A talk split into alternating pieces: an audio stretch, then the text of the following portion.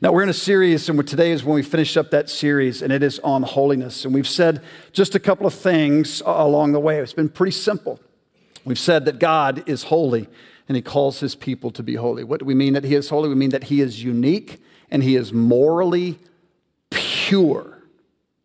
No sin whatsoever involved with Him.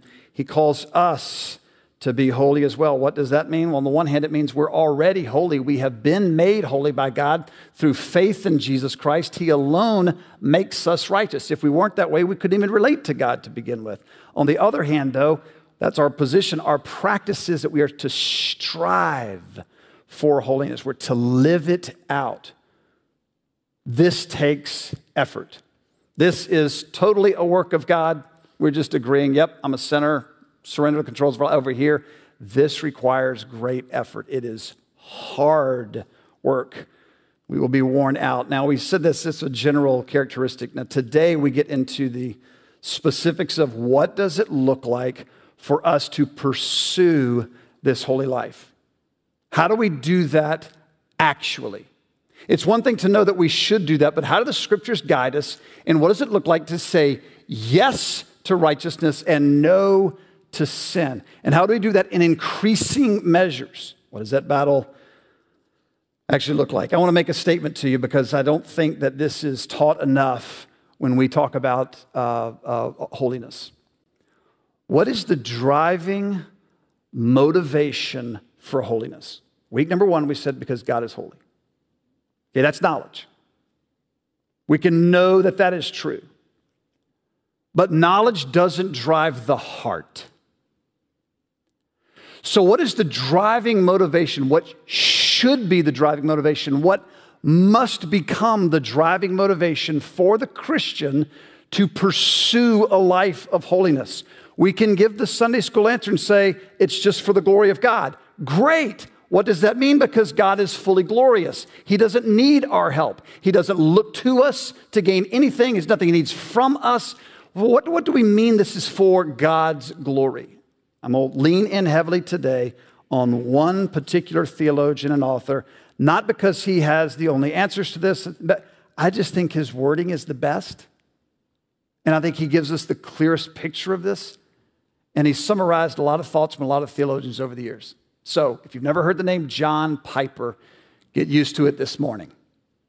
Piper has said some things that are very helpful. Listen, God is most glorified in us when our heart's satisfaction, when we are most delighted, when we are, when we are most satisfied in Him. Hear this God is most glorified. He receives the greatest glory. He looks and appears the best to the whole world when? When Christians are delighted, are satisfied in the person of God. Now, it does not take long to understand this concept. If you have any friend, if you have a, any significant relationship, it could be um, a, a, friend that uh, is just a dear, dear friend. It could be platonic, could be something that you're hoping will lead towards marriage. Maybe you're married right now. What is the greatest compliment that your spouse or your friend could receive? Would it not be this? Man, he, she, loves me and is so satisfied with our relationship.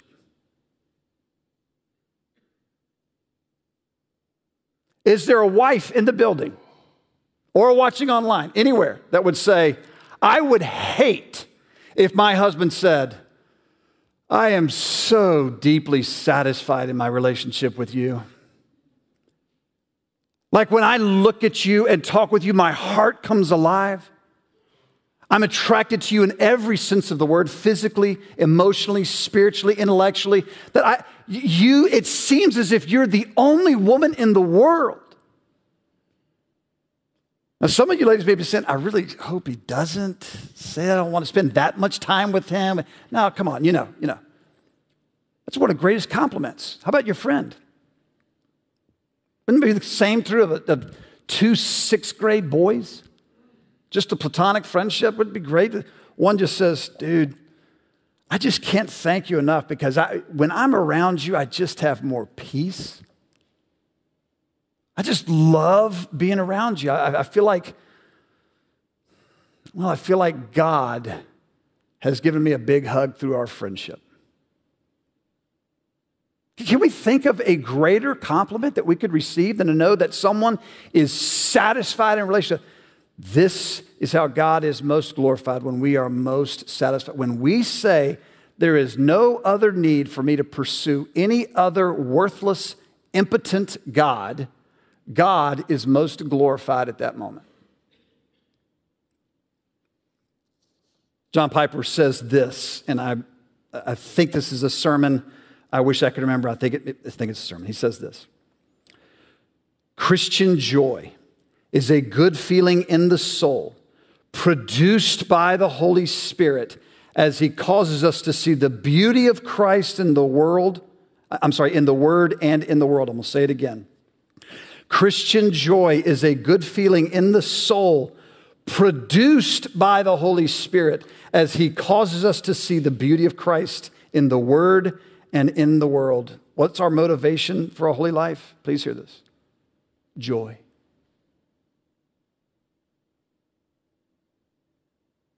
Joy must become a driving motivation for our soul. Do you know what will not work? You may have actually been inspired the last two weeks because the Holy Spirit is inside of you saying, Yep, I want that. Yes, I want to pursue that. Yeah, it may be this, this brave heart, uh, freedom kind of thing. Something stirring inside of you. But what won't last is if you just say, I'm going to be holy, I'm going to be holy, I'm going to be holy. What you need to pursue, you need to pursue joy. Pursue God's glory, P- pursue your own satisfaction. And you're never going to find satisfaction outside of the triune God. So, today, this is what we'll see. Joy is the result of a holy life, but joy also helps produce a holy life. Joy results from it, but then joy also helps to produce it. Now, make one more statement to you. We dig into Galatians, into Romans chapter 6 here. A holy life is going to be lived only by one way, and that is if we walk by the Spirit. Galatians 5 tells us if we walk by the Spirit, we will not gratify the desires of the flesh. Later on in Galatians 5, it gives you two very good pictures right here. Here's what it looks like to walk in the flesh and it's a whole bunch of, you know, all sorts of bad things. It's like those commercials you hear on TV for the medications. They get to the end of it and they tell you, here's the 1,000 things that could possibly go wrong with your body. Okay, that's the list there in Galatians 5. Here's all the bad things of walking in the flesh. Here's the good things about walking in the Spirit. It's called the fruit of the Spirit love, joy, peace, patience, kindness, goodness, gentleness, faithfulness, self control. Walking in the Spirit produces this, walking in the flesh produces this over here.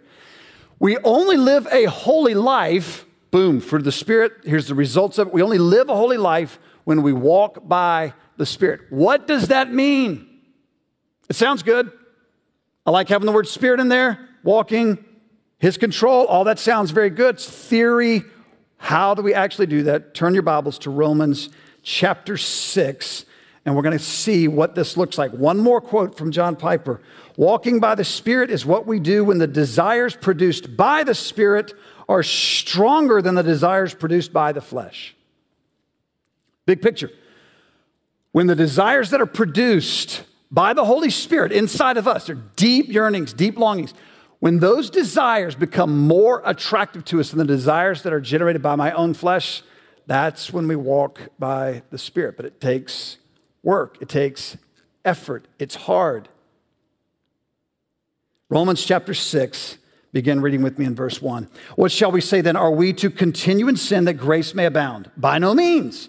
How can we who died to sin still live in it? Do you not know that all of us who have been baptized into Christ Jesus were baptized into his death? We were buried, therefore, with him by baptism into death in order that just as Christ was raised from the dead by the glory of the Father, we too might walk in the newness of life. For if we have been united with him in a death like his, we shall certainly be united with him in a resurrection like his. We know that our old self was crucified with him in order that the body of sin might be brought to nothing, that we would no longer be enslaved to sin. For one who has died has been set free from sin. Now, if we have died with Christ, we believe that we also uh, will live with him. We know that Christ, being raised from the dead, will never die again. Death no longer has dominion over him. For the death he died, he died to sin once for all, but the life he lives, he lives to God. So you must also consider yourselves dead to sin and alive to God in Christ Jesus.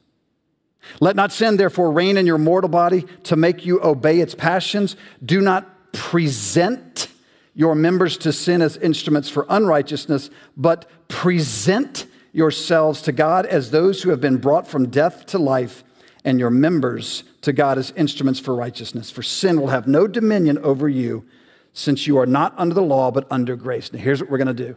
We are not going to be able to walk through each and every verse, line by line, precept by precept. I'm going to give you the big thoughts that are in this section right here. So, Galatians 6 divided up into two sections. The first section we just read. What is it trying to tell us? We are dead to sin, but alive to God. Okay, that's the big picture. You need to hear this. Several times you heard me inflect. There are words that are used in there. Know. How many times the word know, K N O W, show up? What are we to know? We are to know what God has done in order to make us dead to sin, but alive to God. What does that mean? It means that you don't have to sin anymore. That sin that you have right now in your mind that has been kicking your tail for years. Do you know what's true about that? You don't have to give in. That sin by Christ, by Christ's life, death, and resurrection, what he has done is he has taken that sinful desire inside of you, he has rendered it actually powerless. It doesn't hold mastery over you. You don't have to give in to it. The two most common sins, this is a, a massive uh, uh, uh, stereotype that we have here. Two most common sins for women, the most common one is gossip. For men, the most common one is lust. You do not have to gossip. You may choose to do it, but you don't have to. Because of Christ Jesus, that no longer has mastery over you. You don't have to lust. You may choose to do it, but you don't have to because it no longer has control over you.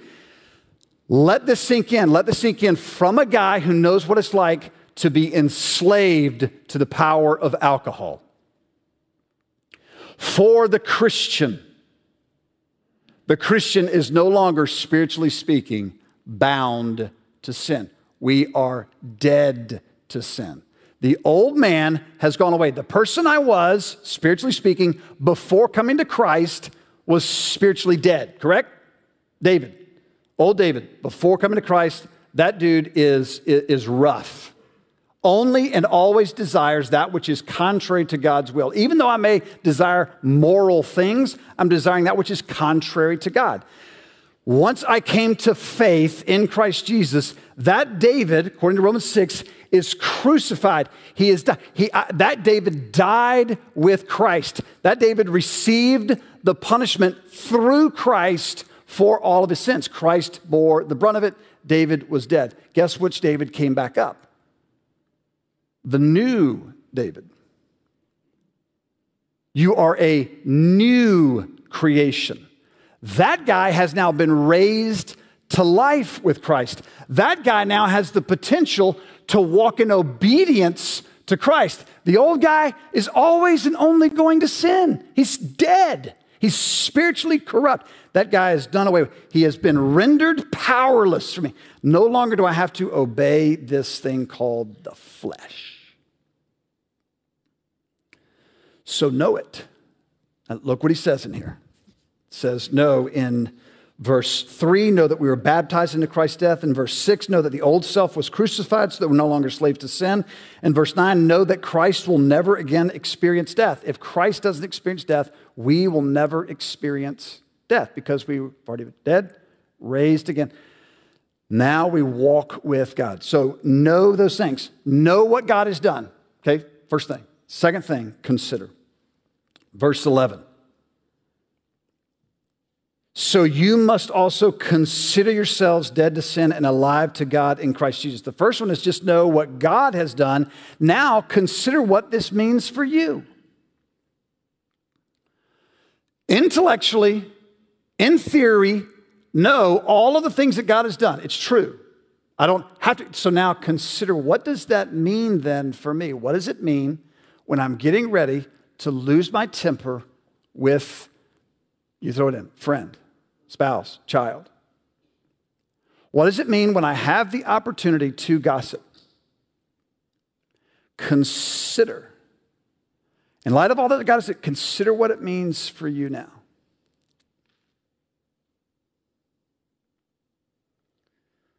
Finally, in verse 13 here, he says this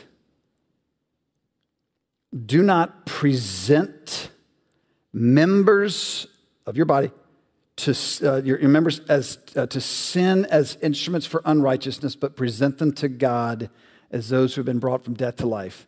Now it gets really, really practical. First of all, I want to know what it is that God has done. I want to remind myself once again when temptation gets large, I want to remember I don't have to sin. God has already given me the power that is necessary to resist this particular sin. I may not believe it at that moment, but it is true. I need to consider what does that mean for me right now? What do I need to put into practice? And then and then present the members of your body. So let's take, let's take gossip. I want to present the, this particular member of my body over to the Lord. Go back to Romans chapter 12, the altar that's there. We're going to crawl up on that altar, make ourselves a living sacrifice for it. I want to put my mouth on an altar and I want to say, God, right now in this moment, I want to consecrate my mouth and I want you to use this mouth not for unrighteous purposes, not to defame this other, not to bring them down. I want you to use this for actually good purposes. Know that you don't have to gossip. Consider what it means for you right now in this particular moment, and then offer your mouth as a living sacrifice, saying, God, please don't let me get away with ruin. It's how one man, a hero of mine, not John Piper, another theologian, says, Know, consider, present. KCP. How do you walk in the Spirit? Know, consider, present. Can I just show you practically what this looks like? When I was uh, in AA and uh, walking through uh, rehab, there were several moments in which uh, the, the power of alcohol um, in my mind uh, was, was so big. And I, I just I couldn't resist it. And there's a whole lot of reasons for that. But the driving reason was this I believed at some fundamental level that I was better off with alcohol than I was without it. I thought I was funnier. I thought I, I, I made um, wilder, crazier decisions, which made people more endeared to me. Okay, there, there's lots of reasons, but I thought I was better. I thought this would be a better decision to pursue this than to not pursue this. Now, I had all of the spirituality of a drunk. And so I had no context for experience of what it was like to walk in obedience and to taste what it's like to dwell in the presence of God. In the midst of temptation, I had no experience for that. Many of you have heard this story, you know it. The gentleman came along in his 20s, shared with me that Christ is the higher power. I, I, I come to faith. And at that point, I began walking with God. And, and, and God changed something going on inside of me. But, but hear this what became more attractive was as I began to meet with God, I noticed because I didn't never again have a drink. I didn't never again get drunk. As a Christian, I got drunk again. I made poor decisions. But I'm going to tell you, when I did get drunk again in my late teens and early 20s, it did nothing for my soul like what happened when I said, Oh God, right now I am believing some lies. I know that this is not true. I know you're better, but God, I'm going to give you these hands. And I'm going to ask that you not let, not let me get away with putting these hands around any drink that would be bad for me right now. And I'm going to give you my mouth as well. And Lord, let nothing come into this mouth that is not going to be pleasing to you right now. And I had to strain and stress and struggle. And I had to try as best as I could to resist going for the bottle. And I also had to believe that God was going to give me the grace that was sufficient in that moment to keep striving and to keep holding on and to keep pressing through and to keep resisting. And He did. And then there would come that moment in which the wave of temptation had, had, had gone away, the intensity of it had gone away, and I was able to sit and there in obedience dwell in the presence of God. And oh, was it sweet. And two weeks later, I may have gone and I may have given in to that temptation. I may have put the bottle in hand and I didn't walk it. I didn't believe God. I didn't trust God. And this was miserable. And then I would come back and I would obey again. And this was so sweet. And over time, what happened was the joy of being in God's presence, the joy of walking in obedience became far more attractive to me than sinning. Did it mean that I no longer ever desired to sin again? Oh, come on. It meant that this was more attractive. I want to show you just one picture here, real quick, and then what we're going to see, and it's going to be really fast as we fly through the next few passages of Scripture, but, but I want you to see this principle. Know, consider, present, strive, um, uh, trusting in God. You know what we want in our Christian pilgrimage? We want that the more time that goes on in our spiritual pilgrimage, we want our faith to increase greatly. So when we talk about walking in spirit, we say, okay, time, faith, and we want that to be, they call it a one to one graph. it's a 45 degree angle graph. We want it to look just like this steady, secure, sure, all the time, always increasing, never going down, just, just this happy increase in faith that God's becoming more and more attractive to me over time. And it is just fantastic. And God is bigger today than he was yesterday. And sin is so little today compared to, to yesterday. Like, I just don't need sin anymore. It's not attractive at all. That's what we want. Has that been your experience? Here's what really happens we go along for a little bit and then,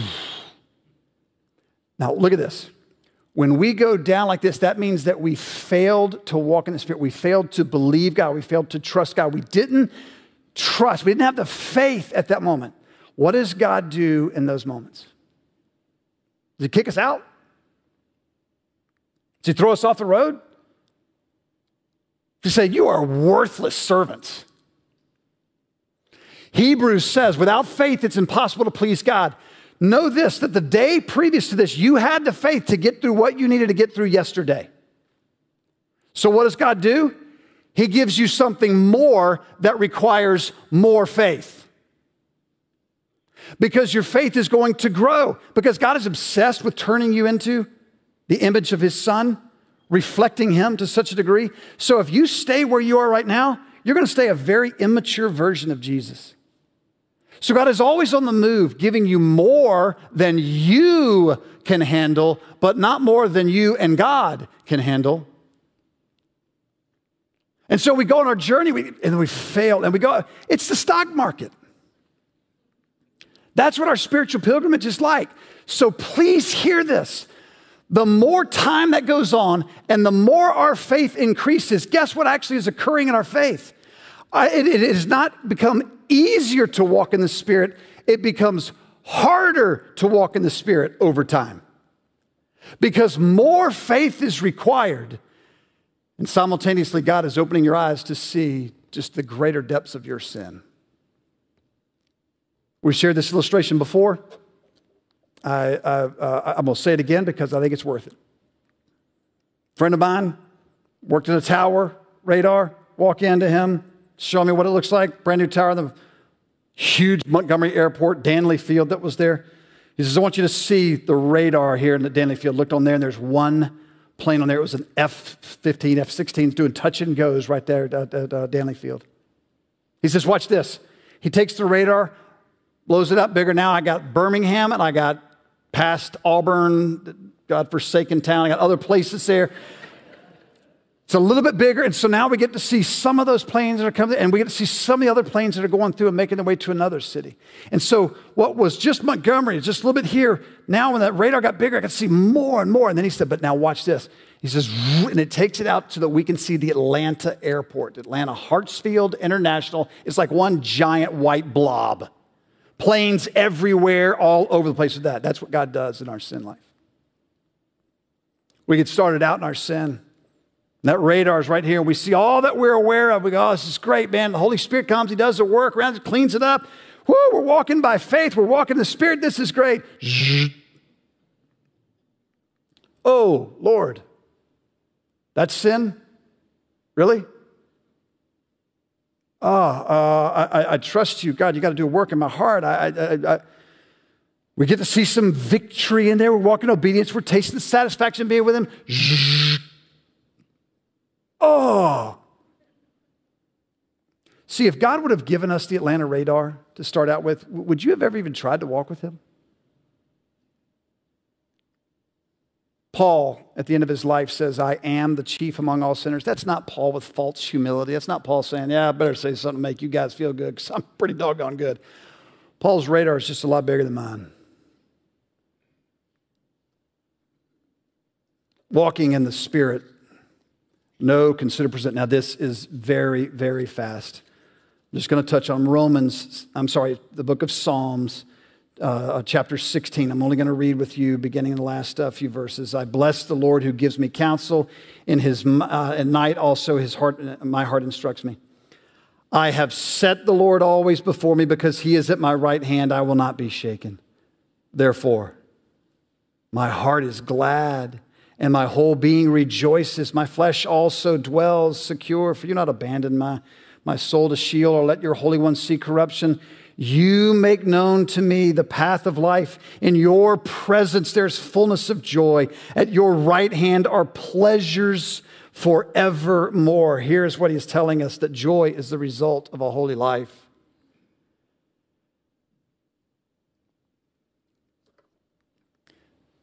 back when I worked with uh, Delta Airlines, shared that radar story, there was one particular night. Now, keep in mind, God had been gracious to me in my, in my life growing up, and I had been exposed to very, very little in, in my, in my uh, childhood. Very, very little. Um, but when I got older, um, uh, I uh, saw adult material.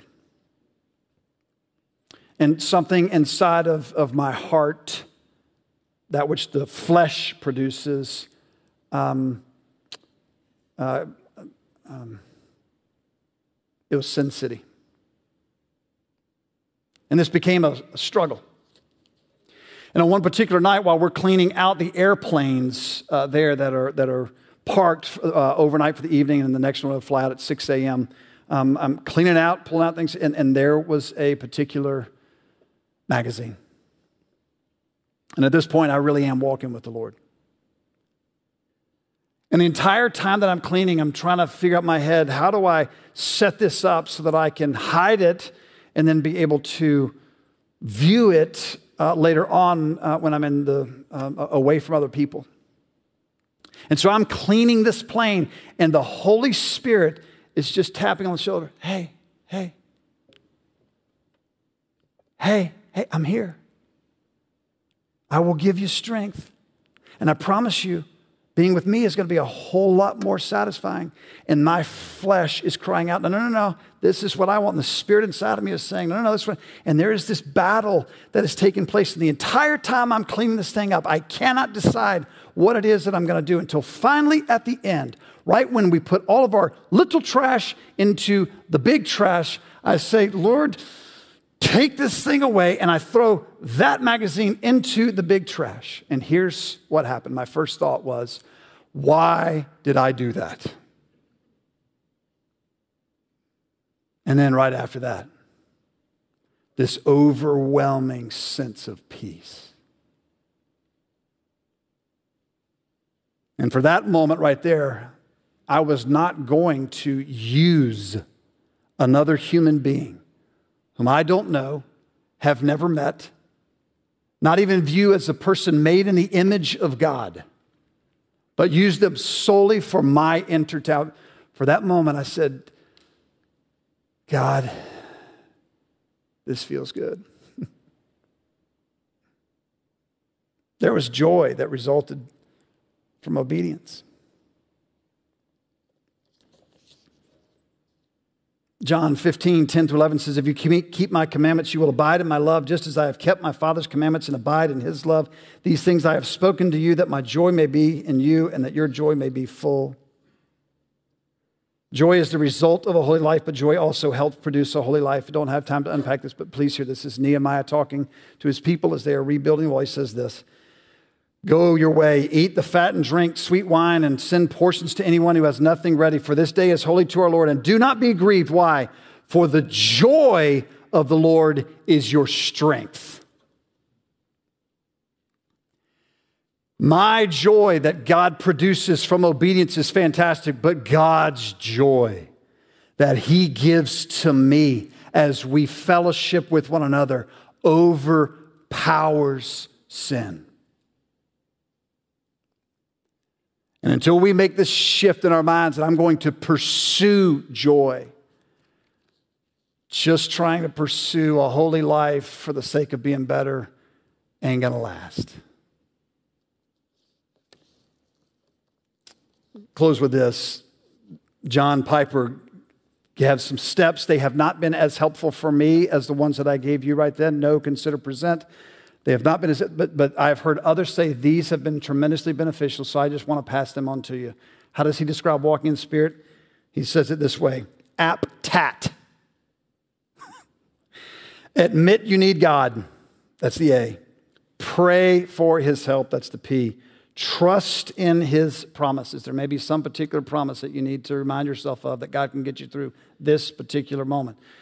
That's a T, trust. A, act in his guidance.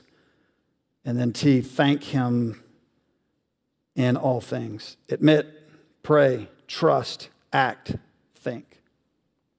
Regardless of what it is, here's what we need to hear. My friends, walking in the Spirit, practically speaking, involves it involves your effort. But your hope can never stay in your effort. You must believe that as you attempt to walk in obedience to God, walking in the direction, you must believe that He will give you the strength that is necessary. And the strength that He gives you for this particular sin right now may not be enough for one that's coming two hours later, and you're going to have to walk again all through and say, God, I know, I'm going to consider, I'm going to present. And the strength that you have at that moment might not be enough for the one that's coming two days from then. You got to know, you got to consider, you got to present. But keep walking. The joy of the Lord will be your strength. And I promise you this the joy of walking in obedience.